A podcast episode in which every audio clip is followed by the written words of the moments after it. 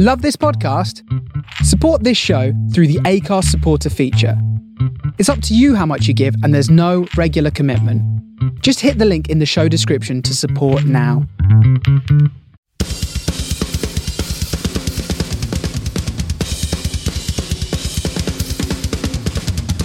Drum for the Song podcast. Hello, everybody. This is another episode of Drum for the Song podcast. I am your host, Dane Campbell. I'm very honored to introduce you to today's guest. It's the wonderful, amazing, talented Slim Jim Phantom. How's it going? It's going great, buddy. How about you? Yeah, not so bad. I'm a lot better now. You know, I'm chatting to you today. it's been a fairly an eventful day. So, um, thanks so much for making it great. Obviously, you're in LA. I'm, I'm in rainy Wales, so it's almost my de- bedtime here, and um, so it must be nice uh, living it up in, in LA. And you've been there for too, no problem. yeah, yeah, I'm sure you can. Yeah, man. Uh, but thanks for doing this. Um, I'm sure the regular listeners are going to be looking forward to hearing what you've got to say. Sure. Um, you know, you're a very unique drummer. Um, and obviously we'll talk about that in a, in a little while. But f- first of all, we I'd like to start with you explaining in to us and to me how you originally got into the drums. Well, got into the drums. I think like everybody else, you you you, you had that first moment. For me, I don't remember. I'm I'm too young for it to be a Beatles moment or a Led Zeppelin moment. I'm I'm, not that old, but it was a moment of seeing it on on television, knowing my parents had a few records around from Hank Williams to a big band to they had Burt Bacharach records. I think there was even a first um, Beatles record that would have been maybe a gag gift someone gave my mother, but she liked it. She was pretty hip, and this would have been the early '60s and um, late '60s, and um, I just knew that I wanted to do it. If you saw television, the band appearing on television, on the Johnny Carson show or Saturday afternoon American Bandstand type shows. You just kind of thought it was something that you wanted to do. Even though if I had a favorite band or a favorite drummer or really knew what it was, but I saw someone play guitar, saw someone play piano, saw someone sing, someone play a saxophone. And I didn't think I could do that. I saw someone playing the drums, and I thought I could do that. And um, that results in bugging everybody enough to let you take some lessons and get some sticks with the practice pad, learning some rudiments, evolving into your first decent little drum kit, evolving with practicing along to all the songs, popular songs of the day. Who's ever records you had? I had a few cousins who were rock and roller, so we'd uh, we'd always uh, have one Sunday at at a different relative's house, and I would go home with one album I was allowed to borrow from um, from one of my cousins and then I'd bring it back next Sunday to wherever else we meet at a different answer. I would bring one record back and take another one. So it was, um, that's pretty much how I got into it. And whatever records they had is what I learned, whether it was Billy Joel or, um, or Aerosmith or have any records. So you brought my dad, Hank, uh, had a Hank Williams record, play, try to play along to that. So anything really. And to practice the rudiments and to, by this time you're old enough to be in school. And there was a few guys in school being one one being Lee from the Stray Cats that we were able to practice along with. And he had a friendly garage. And his parents encouraged it. That's great. And it just really started from there. With without ever really knowing what you wanted to do, you knew you wanted to do that somehow. Yeah, I think that seems to be a common yeah. kind of goal of a lot of musicians, especially at a young age. They see it on the TV or hear it on the radio and and I think it seems to be more common with drummers the mm. the physical and the visual idea and just thing of someone hitting hell out of a drum kit. It's just yeah. addictive, isn't it? It is. sure, it is. And um, yeah, yeah, it's cool. That's it's great. It's a great story. So I know you. You know, this there's a lot of history about this, and you've talked about it a lot. But could you talk about the formation of the Stray Cats then? Sure.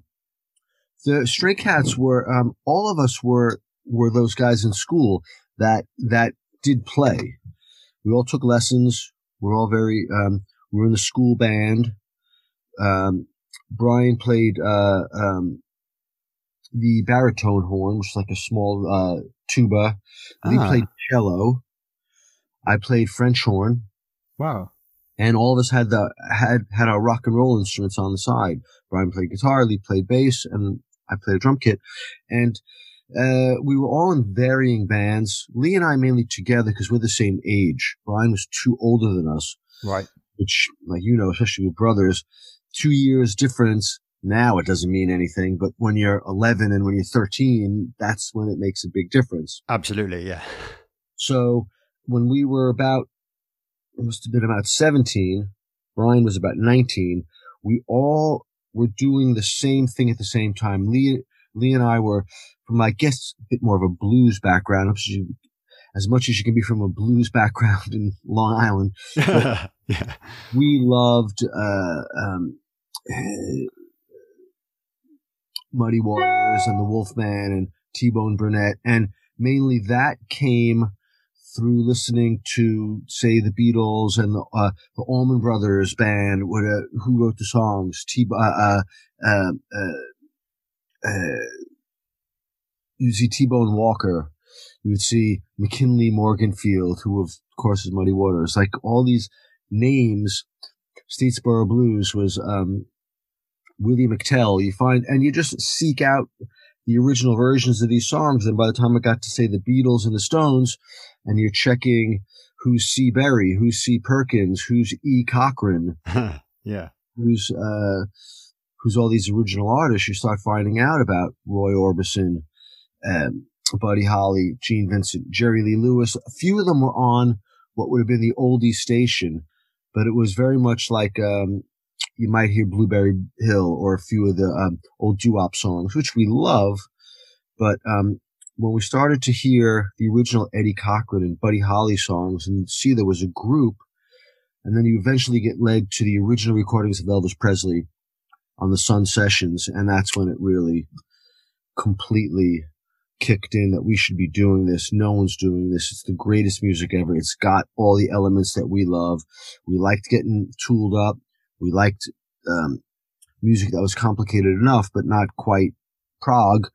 Yeah. We liked um, playing the blues, but we didn't like it as traditional as, um, uh, you know, uh, uh, um, something like a BB King. We we we wanted to be more rock and roll than that. Yeah. Uh, so rockabilly became the perfect foil for all the things that we wanted. It rocked hard, but it had a swing because we all had studied jazz. It had a rock. It had a swing. You had to be pretty good to play, and it was different. And Yeah. you got to dress up along with it. Like we cut all our hair off, had big, big hair cuffs, bowling shirts, pink pink pants, blue suede shoes, the whole thing. This would have been 1979 on Long Island Wow. quite- Wow. Yeah. quite a sight to behold. And um, we just stuck to our guns and we just really loved it and played all the traditional rock clubs that the um, uh, you know the regular rock bands, either original rock or covers rock, songs of the day.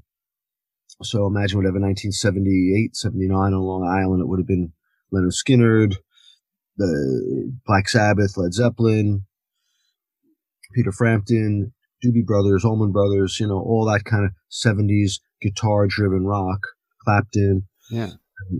So we didn't fall in that category, and yet we weren't punk or new wave, so we couldn't play the three places that were for that. We were a completely different thing. So we wound up making our own scene, playing what we would call old man bars. You guys would call them pubs kind of thing that they didn't usually have live music. And we had a PA, three amp, two amps, my little drum kit. And we thought that would be a cool thing to just, we, uh, approach the bartenders who are usually the, the bar owners. We'll pack in the place. You keep the door, uh, bar, we keep the door. We had a gang of around 100 kids who just loved us and would come to see us play in the garage when we practiced. They weren't rockabilly kids. They were just kids that latched onto us. We were their scene. They were our scene. So, um, and they, they just came with us to these various bars that we played. Wow. Yeah. That was our little scene. But we played five days a week, four sets a night. So we got very good at it. Wow. We knew every Buddy Holly song. We knew every Carl Perkins song. We knew every Jerry Lee Lewis song. We knew every Eddie Cochran song. So it was quite a good chance to get good at it. Yeah, and a lot of time on stage, which is Mm. what people need really to kind of master the craft, I suppose. Um, Exactly. so, so were you still in school at this point, or you just left, or Uh, it was at the very end. I was still in school and leading into when we got out of school. Brian had already left school. Uh, Lee was about to leave, and I was about to graduate. So um, we uh, we did it at night, and then uh, school was very much at, after that because this would have been towards the um, this would have been 1979, and I had just finished with school then. wow, and amazing. And then eventually you made your way over to the UK, I believe, or to England more specifically, or Yeah. Lon- London, and kind of Yeah. did did the same thing there eventually, and, and you got picked up by record label, Yep. and and the, the rest is history, I suppose. Yeah. What happened in England is we thought it was really cool, and we would get say an NME or six months later kind of thing from some one record store that had that kind of stuff in the city. And they they had an article about Teddy Boys, I think, one time, and we thought, oh, it'd be so cool. We were expecting everyone to be that way, so we um, made a choice, which I don't know if I'd recommend to anyone else as a plan, but we um, we sold the equipment, gave up our flat that we had had. That was it. We spent the last few you know dollars from the last few gigs to buy um, one way tickets, and wound up in London. And that was and it became well. You said it was a good idea. No, you said it was a good idea. No, you said it was good so became just I think we had a little bit of money. We somehow got to the middle of the city, which we wouldn't even know where the middle of the city was. And quickly ran out of money at, um, uh, you know, B and B's kind of thing. And, um, you know, we started sleeping rough. Hyde Wow. Park, summertime, 1980. wow. Met up with a few people who would, who would let us crash, Sid and Nancy style on their, their squat houses. And we just kept going out anything that was for free or someone said said you should tag along to. Nothing too glamorous but just events in london was uh, london was happening back then. Just walk up and down king's road or kensington market or camden just be seen in those places and we just knocked on enough doors. This lasted about three three four or five months and finally we got to be fourth on the bill at the uh at the Greyhound or the or the Golden Lion or the uh, Thomas A. Beckett pub or the Marquee or Dingwalls or um, you know there was that handful of places that were kind of pub pub rock places, and um, we rolled the dice enough times that we were allowed to go on fourth. Like I say, you go on at four o'clock in the afternoon for twenty minutes, and we had been playing quite a lot in New York. We hadn't lost our chops. We were still young, and the people that we had been seeing around were people like Lemmy, people like Strummer, Chrissie Hynde, um, who was friends with Ray Davies. So uh, all the scenesters from then, uh, Spider f- from the Pogues, uh, a lot of the motorcycle club guys who Ah. lived with Lem. right. Okay. And uh, uh, there was a clash of Sex Pistol of Damn, The Pretender, like most of the shows, and and the few hipsters in London whose job it always was to find the next best thing. Right. After us, there was probably something else two months later, right? But um, uh, but at those early shows, it was twenty people, but they were all kind of well known in a funny way, and um, when they saw us actually play, the whole nother story. Here's these guys with big mouths and wear pink jackets and who talk talk a lot. So when they gave us the one, two, three, go, we're standing on the drum. He's playing behind his head. We're spinning the bass. We're jumping into the like. We could do it, Yeah. and that attracted a certain attention. By the second, third show, we were packing out these little pubs, and in London, you know, back then, it was a very small place. As big as it is, it was small. So record companies start to hear it. People wanted to uh, to get around it, and Dave Edmunds came Ah. who wanted to produce it.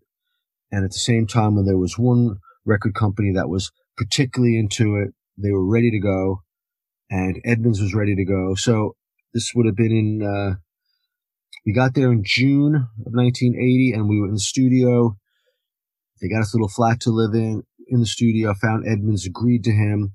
We already had 100 adventures um, in December 1980, ready to go. So six months of pretty much living rough, and and we made the first record. We went in the first night, did Runaway Boys with Edmunds. That's amazing. That's amazing, and that just shows that your hard work did pay off eventually. And I think Mhm. a lot of other people and bands may have given up before getting to that point. If you, if you were Oh, yeah. sleep, sleeping rough for weeks on end and, and stuff like that. So no, hats off to you. And obviously you had a great career. You're still kind of doing stuff every now and again, as far as I'm aware. Um, obviously the pandemic hasn't helped all, all this stuff, but I don't want to talk about that too much. Um, but yeah, it's, it's an amazing story. And yeah, And- like, you were just so Um, unique at the time from what I, from what it sounds like. Yeah. And and your dad was there. He was there. He, was he it? that whole gang. Yeah, all the Motorhead guys were there. Um, yeah. I mean, was my I was there at the the last the last breath. You know, Yeah. Um, yeah, well, I was going to uh, ask. I was going to ask you about that because you you were kind of neighbors with Lemmy, right? Or Yeah. pretty much. Yeah, exactly. Yeah, wow. And um, Um, he and I had maintained a very strong friendship in England. Right, right when the Stray Cats happened, I was at uh, No Sleep to Hammersmith. I was at that show, and oh wow, uh, then we just continued to stay friends always, and um, to now go out. He and I were the ones that like to go out, and um, and then uh, the Stray Cats came back to the states, 1982. Right. So then I would see him when I went to LA, or when when he came, when I would go to London, or when he would come to LA, and then uh, he moved to LA.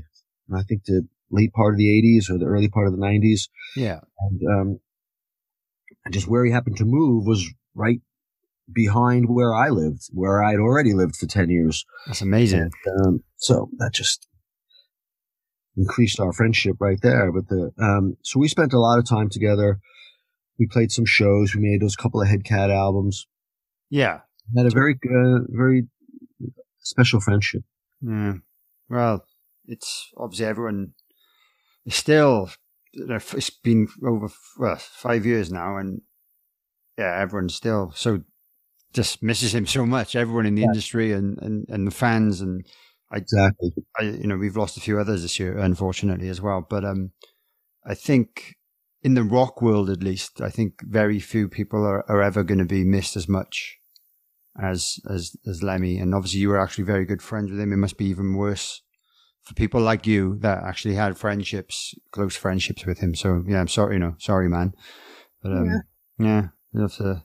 He had a good run. Yeah, yeah, he did have he did have a good run, and yeah. Look, so, like for people who don't know about Headcat, so that was kind of a, I, I suppose, a would you call it a side project? Uh, or, Yeah. yeah, for both of you, I suppose.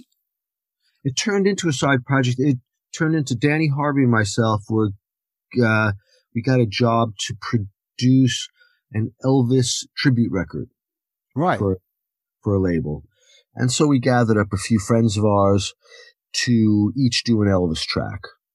A couple and I, Danny, did as an in- instrumental. It was basically just make a record that's a tribute to Elvis and find a few friends on it. And since I'd known Lem for so long, and I knew I knew Lem was really at heart a rockabilly. His Yeah. favorite was Buddy Holly and Little Richard, and he loved it.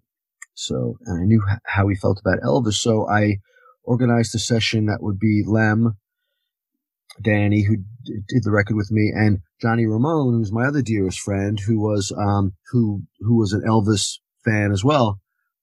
He had already retired, John. I think the Ramones had did their farewell Adios Amigos uh, gig a few years before that. John was just, he was retired. Uh, he just retired. He, went by his pool. He went to restaurants. He, uh, he had nothing to do with it. And, um, I asked him to do it. He had, he had known Lemmy. So we went and did one track. Uh, we did, um, Good Rockin' Tonight Ah, cool. from from the Sun Sessions, and of course we did it in like one take. And John said, "Okay, I'm finished now," and he just left. He Okay. borrowed the guitar and he left. He was done, and that was that. We had an eight-hour session or whatever, and we, we used half an hour of it. So Lem said, "Let's. What about trying to get to you? Do you know that one? What about stuck on you? What about the Heartbreak Hotel? And yeah, we know those ones. I know that one. So we just continued to use the rest of the session. We got two done. You know how it is with Lem. You know, he hung around a lot. Somebody played pool. Someone got pizza. Someone found a found a Pac-Man machine. And you know, so we had such a good time. We said, why don't we come back tomorrow? We have to guy from the studio. We booked tomorrow. Ah, no, we're free tomorrow. So we went back in and we just did this enough times till we had an album. So we turned in the um, Elvis tribute record that was done because I think John and Lem were the last thing that we had done on that.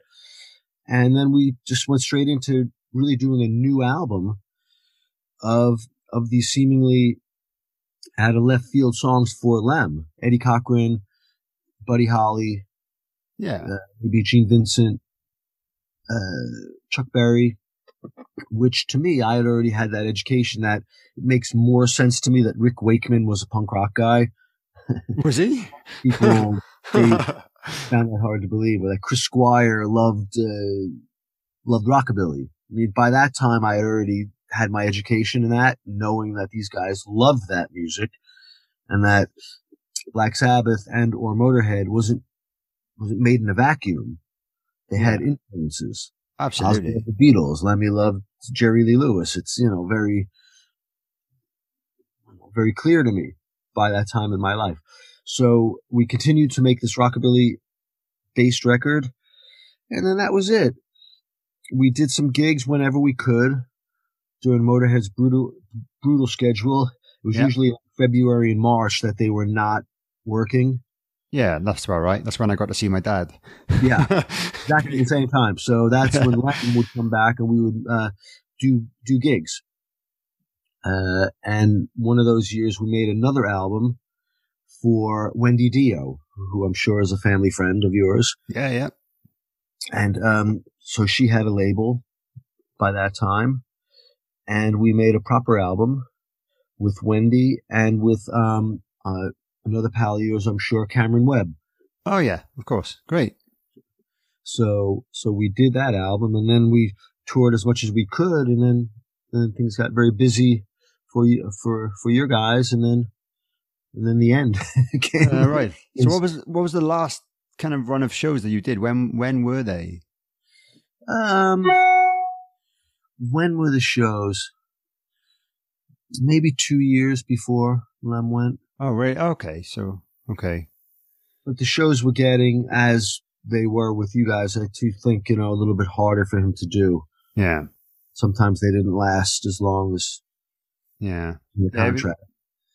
Yeah, I see what you mean. Yeah, yeah. You know, it, you know, as as the age, you know, as the age increased, it did, you know, seem to be more of a struggle for him and, and stuff like Yeah. that. But um, you know, he, he still.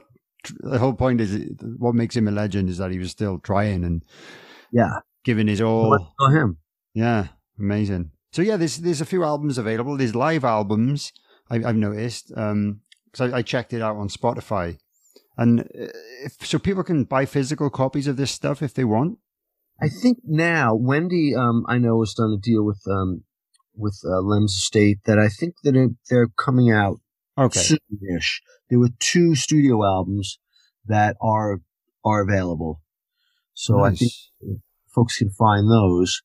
And the um, I think the live one was a record that we did in Berlin, and then two other ones that we did home recording. Um, well, live mobile. Paul Paul Kilmister recorded them, and um, Danny. I think Cameron was there to help. Ah, So there there'll be two of those, and one that's a very very proper HD, um, uh, good quality sound from Huxley's in Berlin. oh, that'll be amazing. Oh, I Yeah, can't wait, can't wait to see that. because I know we've done recently a lot of uh, agreements for it and paperwork and all that. Ah, cool. Okay, well, listeners, listen out for that announcing soon. I'm sure you'll be telling everyone about it on your social medias oh. and stuff and, and, all, on, and all that. People will know about it.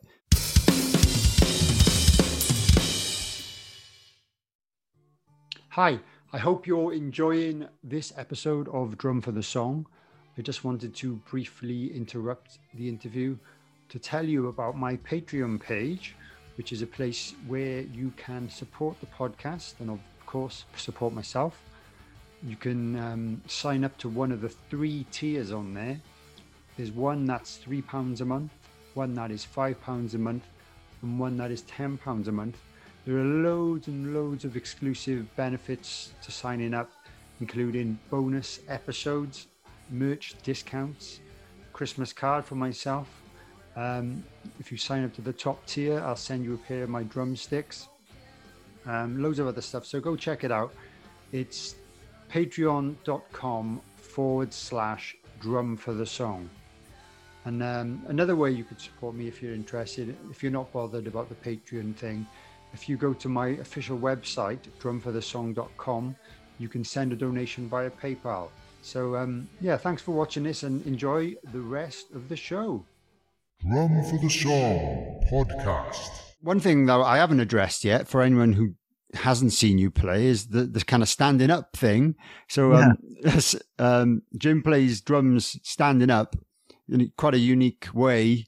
So, how, what, obviously you i assume when you learned you learned sitting down on like a more conventional yeah. kit so yeah. what kind of changed what made you change to the standing up style was it well that had to do with the stray cats because we had all studied properly and still now if i'm doing a session or no one's looking um play um and there was a stray cats we had really had a concept that we wanted to uh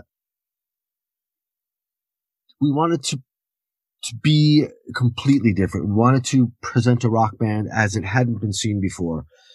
And we saw some old photographs, which I found out later that it was purely photographs, that the, um, that the Blue Caps would stand up. Gene Vincent and the Blue Caps, that Dickie Harrell, his drummer, would stand ah. and, um, do the show or do some songs, do a song or, but what we wanted to do was take the whole idea of a conventional rock band and throw it out the window and move the drums to the front of the stage.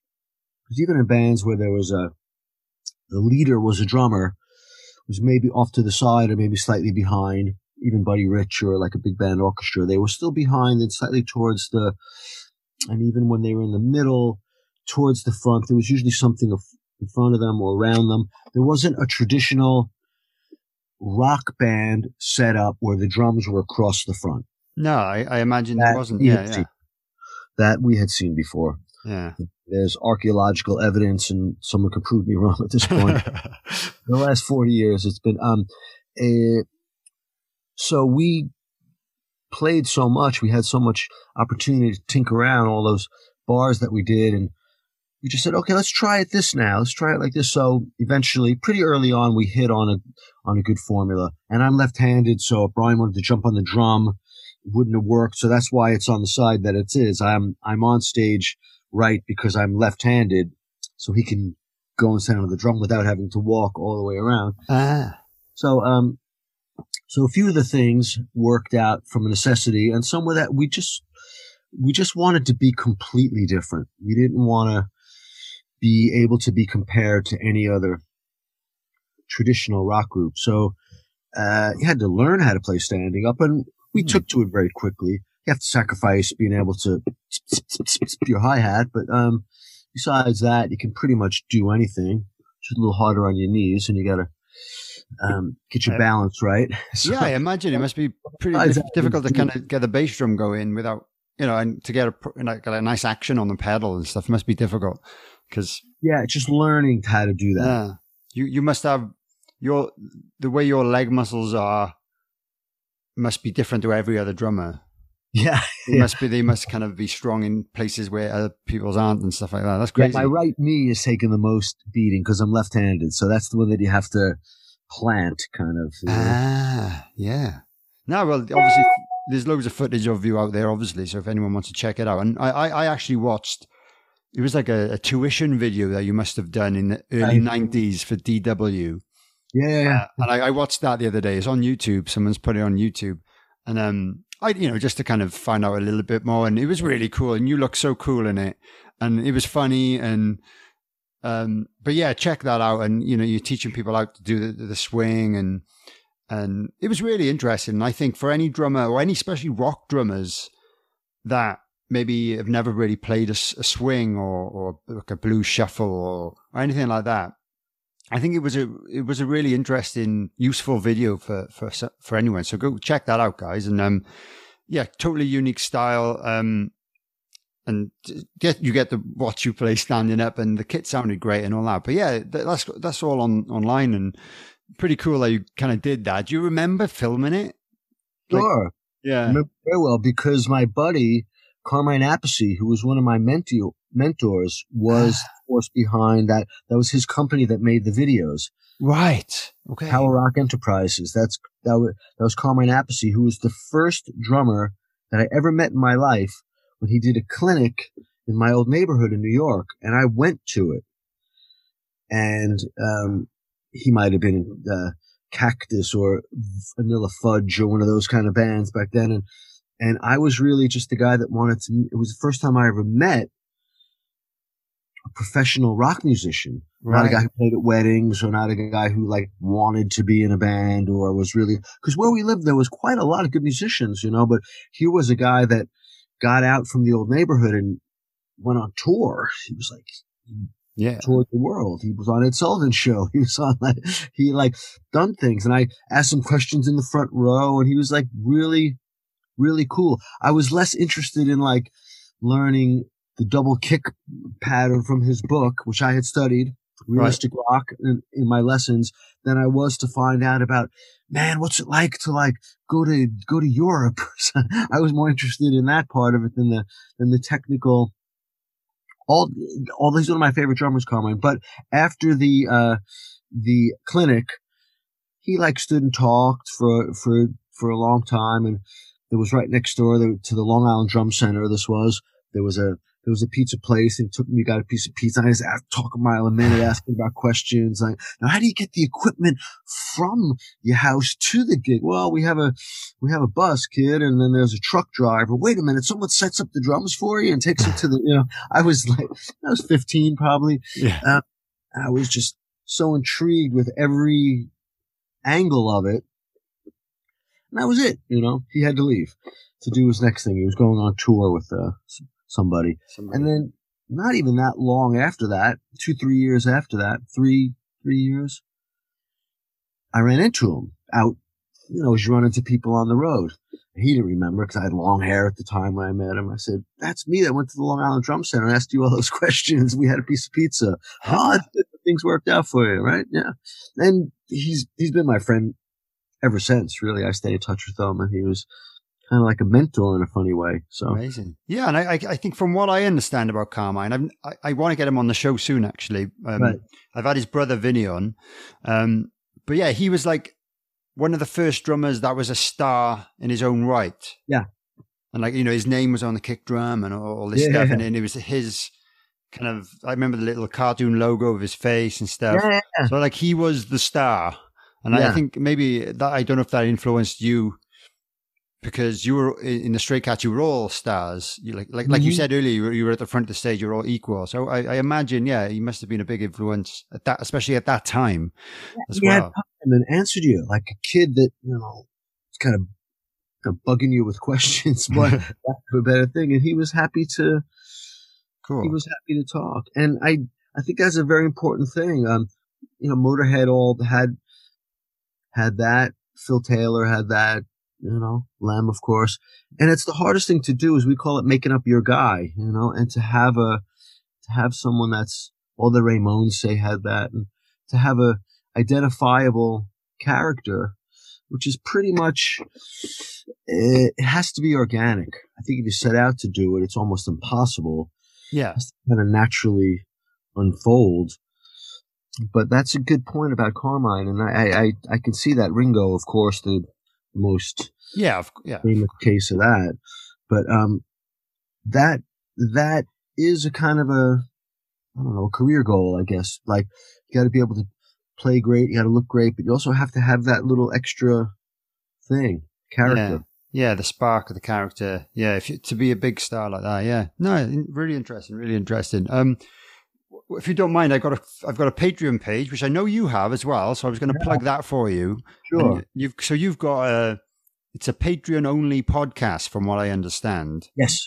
So yeah, so anyone who wants to check that out, um, can can check yours out and sign sign up and listen to your Yeah. podcast, which sounds interesting. And it's I mean, we do a lot of good stuff on Patreon. We do a podcast, you know, a couple times a month, and I I go into my real deep bin of photographs. So they're not the photographs that everyone kn- knows and sees on Instagram or or Twitter.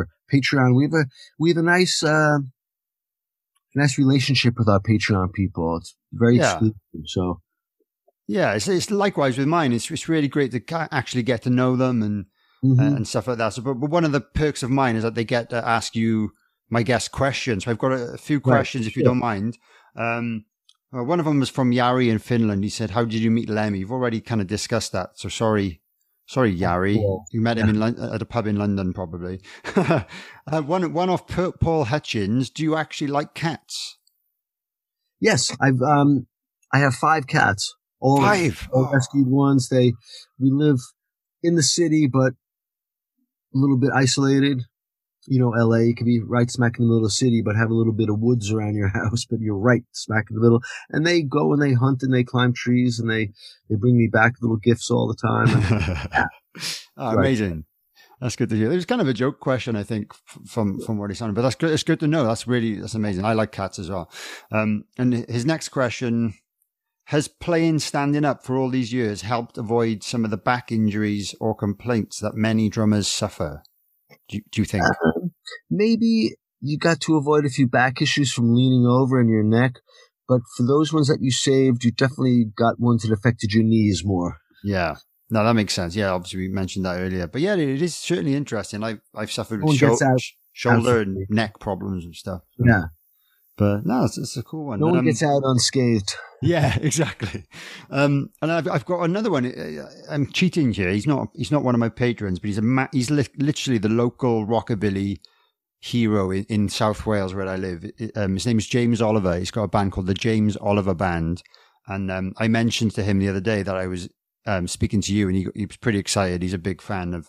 Well, he's, he's, he's obviously a huge fan of rockabilly. Billy. Um, so he wants to know who your favorite rockabilly drummers are or were.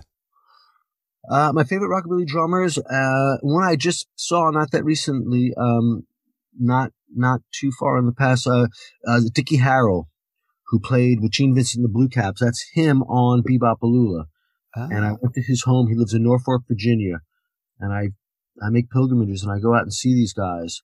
And someone who just passed away was a cat named Charlie Connor, who played with Little Richard. And it was he that came up with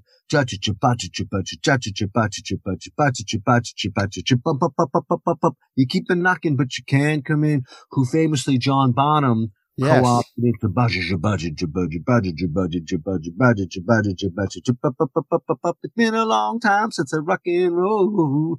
It's the same. And John Bonham was happy. And I, I saw Jason, uh, maybe a week ago. Oh wow! And we would talk because I told him Charlie Connor had passed, who would, who was another re- deep pal of mine, but it wasn't headline news. You know, he was 90 years old, but I stayed close to them. So Jason sent his condolences, and yeah, my dad definitely got it from from that. You know, Yeah. he's the first guy. Confirmation. Charlie Connor, I knew very well. Um, eh, eh, Dickie Harrell, I knew DJ Fontana very well.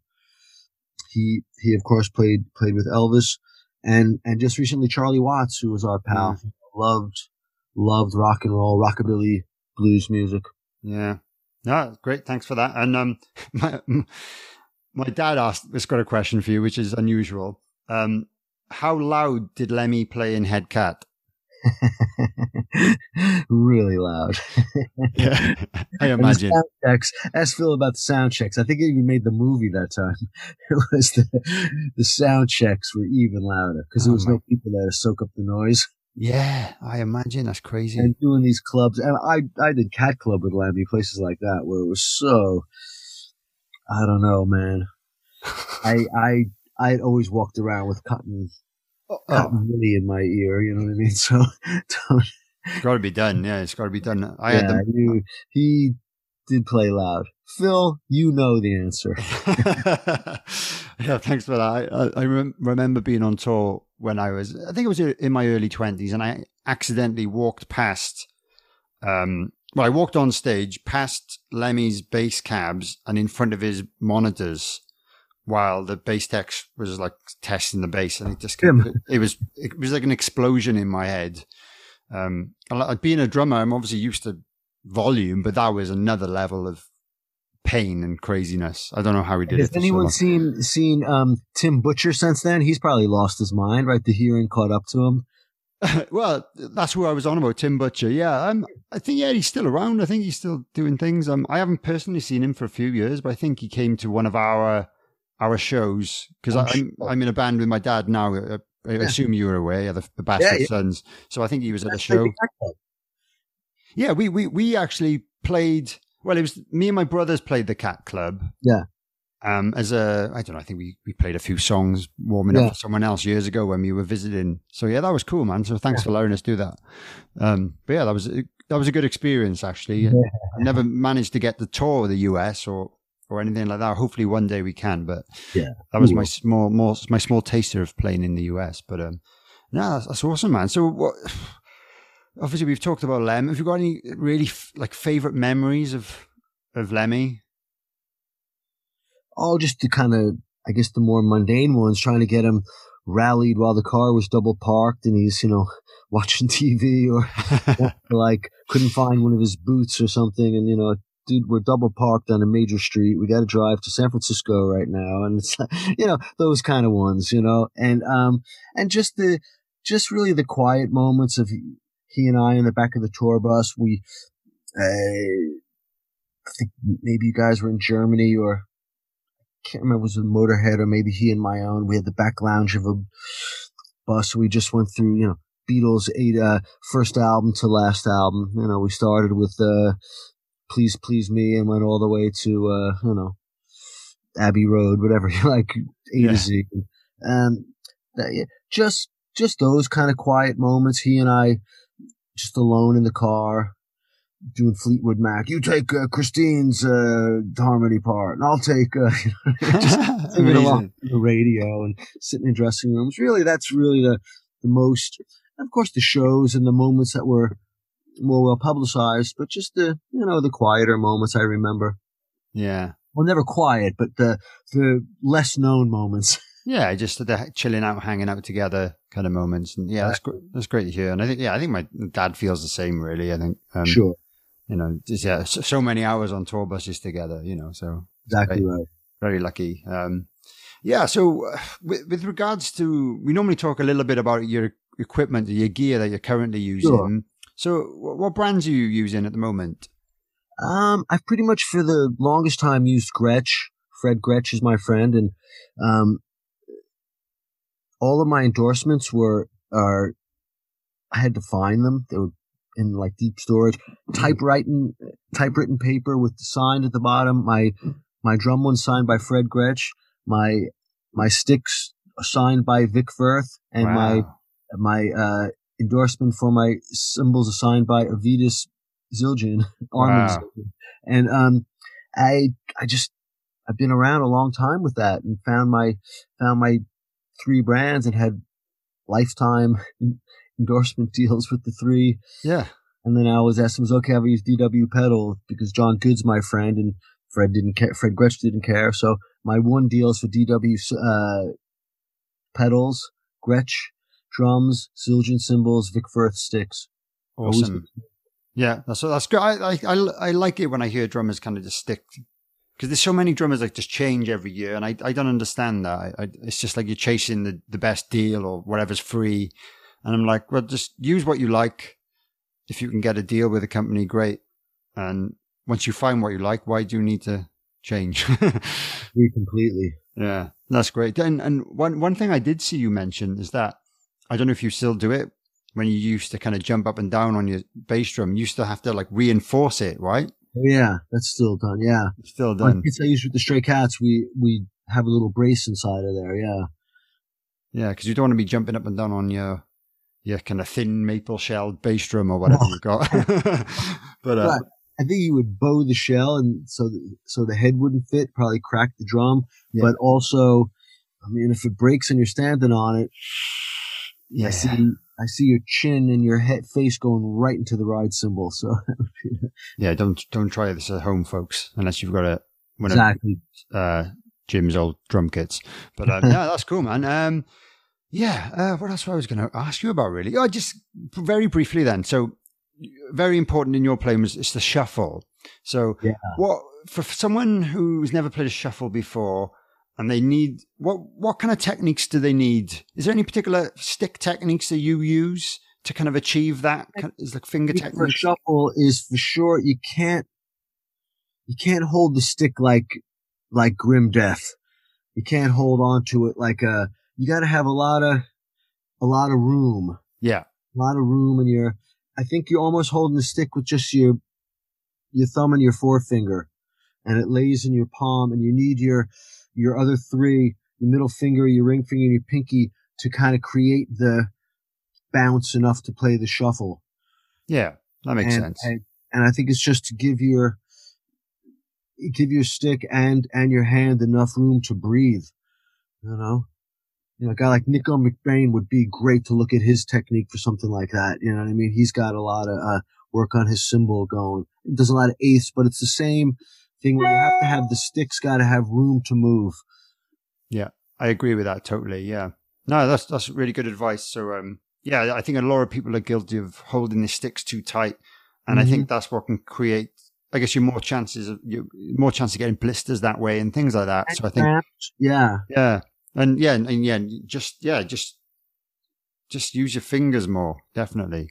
And then and your wrist, let them do the work. The stick's there as a tool. You know, the stick by itself can't do anything. Yeah, exactly. Yeah. No, that's really good advice, man. Um, thank you very much. So, uh, yeah, just, just before we finish up, I've got a quick, uh, quick fire round that I do with everyone, just so people kind of random questions so people get to know you a bit more. Uh, well, I think I know the answer to this. Do you like hot or cold weather? Hot weather. Pretty I obvious. weather. No, you don't like cold weather. Living in LA, uh, luckily you're in the right place. Um, daytime or nighttime? Nighttime. Yeah. Sweet or savory? Savory. Okay. Guitar or bass? Bass. Nylon or wood tip drumsticks? Nylon. John Bonham or Neil Peart?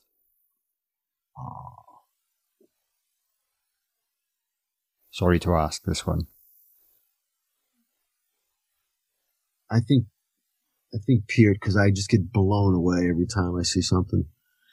Okay, fair enough, fair enough. You both amazing guys. On him, I can almost work out what he's doing. I can't do it, but I kind of can figure out what it is. Peart, Yeah. I, I, just, I just have no idea. Yeah, I- that's as I would watch, you know, you know, some wonder of nature. I have no idea how it's happening. It just is. yeah. I I, I kind of feel the same way actually. With yeah, with Bonham, you can kind of break it down and kind of figure it out eventually. Uh, okay, uh, Beatles or Rolling Stones? Stones Okay, clear or coated drum heads? coated, Big or small venue? big. And I've slightly amended this one. Favorite time signature to play other than 4 4? Uh, uh, five, five, five or seven. Five, I think is good. Cool. Yeah, five is Oh, nice. That's a good one. Yeah, that's nice. Nice. Yeah, awesome, man. Um, that, that's that's fantastic. Um, thanks for for doing this. Really, um, I can't I can't wait to get it out and for people to hear it. Um, it's a pleasure to meet you. Hopefully, you know we'll get to meet in person one day. Um, uh, you know, we'll let you know if we ever come across. And if you ever come to Wales for any strange reason, or play play Cardiff or somewhere one day, because that's we're, we're quite close to Cardiff. Give us a shout and we'll, we'll come and see you. Um, yeah. So my, my very last kind of question that kind of grills everyone: if you could create your own dream band with yourself on drums, I guess in this situation, I would say without using any of the guys from the Stray Cats or Head Cat, who would you have playing the other instruments with you? I'd like Bill Wyman on bass. Cool. Well, I mean, Uh, dead or alive as well. Anyone dead or alive? Little Richard is your singer. Nice. Uh, maybe Charlie Parker as your sax player. Nice. And uh, Elvis Presley as your singer. Push Richard to the piano once in a while. Oh yeah. There. Lead guitar player. Cliff Gallup from Gene Vincent and the Blue Caps. oh, that's awesome. That's a very unique uh, kind of collection of guys compared to what most people say. They say the Freddie Mercury and uh, Slash or whatever. so yeah, that's cool, man. That's great. Um, well, yeah, I'll I'll let you go. I know you've got other things on. Um, just yeah, thanks again for doing it. Oh, of Um, course, Dan. Thanks you, man. really nice to meet you and all that um v- v- virtually i suppose and one one thing I, I did hear on another interview that you did you've, you're making a documentary so is there Yeah. anything you want to say about that quickly for people to well, look out for a documentary about the history and the continuing influence of rock, of you know of the, the original American rock and rollers, and kind of what we spoke about today is the gist of it. You don't. It doesn't have to be what the conventional thought of rockabilly is. Lemmy was influenced by the original American rock and rollers. The White Stripes influenced by the original American rock and rollers. Uh, uh, uh, the Clash, the Sex Pistols, the Damned, the you know, other pretenders, the newest band from the oldest band, everyone has an influence of the original American rock and rollers. You can call it rockabilly, you can call it rock and roll, but everyone that has come since then has been influenced by it Absolutely. in some way, and it's still influenced, still huge influencing everything, and it can never stop. You know, you know, it really is. You want to talk about who, you know, whoever the latest, you know, metal or punk or ska or pop or they've all been influenced on some level by Eddie Cochran and Elvis Presley and uh, uh you know, everybody. So yeah so we- we'll on the the most likely, which is also the same as the most unlikely people to to to share these feelings that I've had, and we've gone all over the world to do it. We've got over forty interviews. We're close to being done. It's going to be a few big surprises. Nice, nice. Okay, so we'll look out for that in the future. Um, I, I'm definitely going to make sure I watch that and um, learn more because I it's, it's it's a style. Not I I've played in a lot of blues bands, so Yeah. certain songs that we've kind of done. Some of those kind of interlinked a little bit, but you know the kind of old school stuff is a lot that I don't know about, and I, I do need to go and check out. And I know the names more than the music. Sure. You know what I mean? The names are familiar, but the music, I don't know as much. But yeah, thanks. And I'm going to check out more of your stuff. And there's a lot of it about, um, and yeah, I'll, yeah, I'll uh, keep in touch and let you know when this comes out. And Stay in touch anytime, Dan. Yeah. You're part of the gang, you know. Yeah. That and me, we go way, way back. yeah, I don't know. I don't all want to. together. Yeah, that's amazing. Great, man. That's great. Um, yeah, I'll let you get on with your day. Um, and I'm going to go to bed. So yeah, speak to you Okay. soon. Yeah, cheers. Uh, Easy to find. Thanks. Dan. Thanks so much. Thanks. Bye bye now.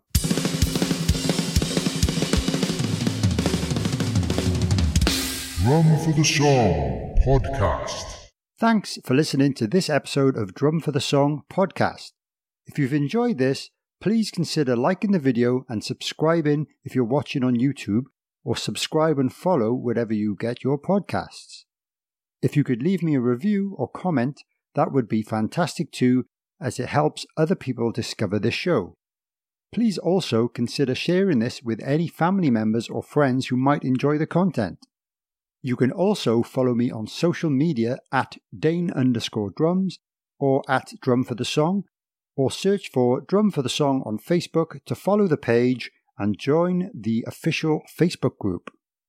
If you'd like to support the podcast, you could purchase some merchandise from drumforthesong.com or consider supporting me via Patreon from just £3 per month for additional exclusive content like bonus episodes, video calls with myself, competitions, discounts, and much more. Any additional support is always greatly appreciated, but I would like to give extra special thanks to my top tier Groove Master patrons, whose names are listed in the description below. My name is Dane Campbell, and thanks so much for watching or listening this far. If you're a drummer, don't forget to drum for the song.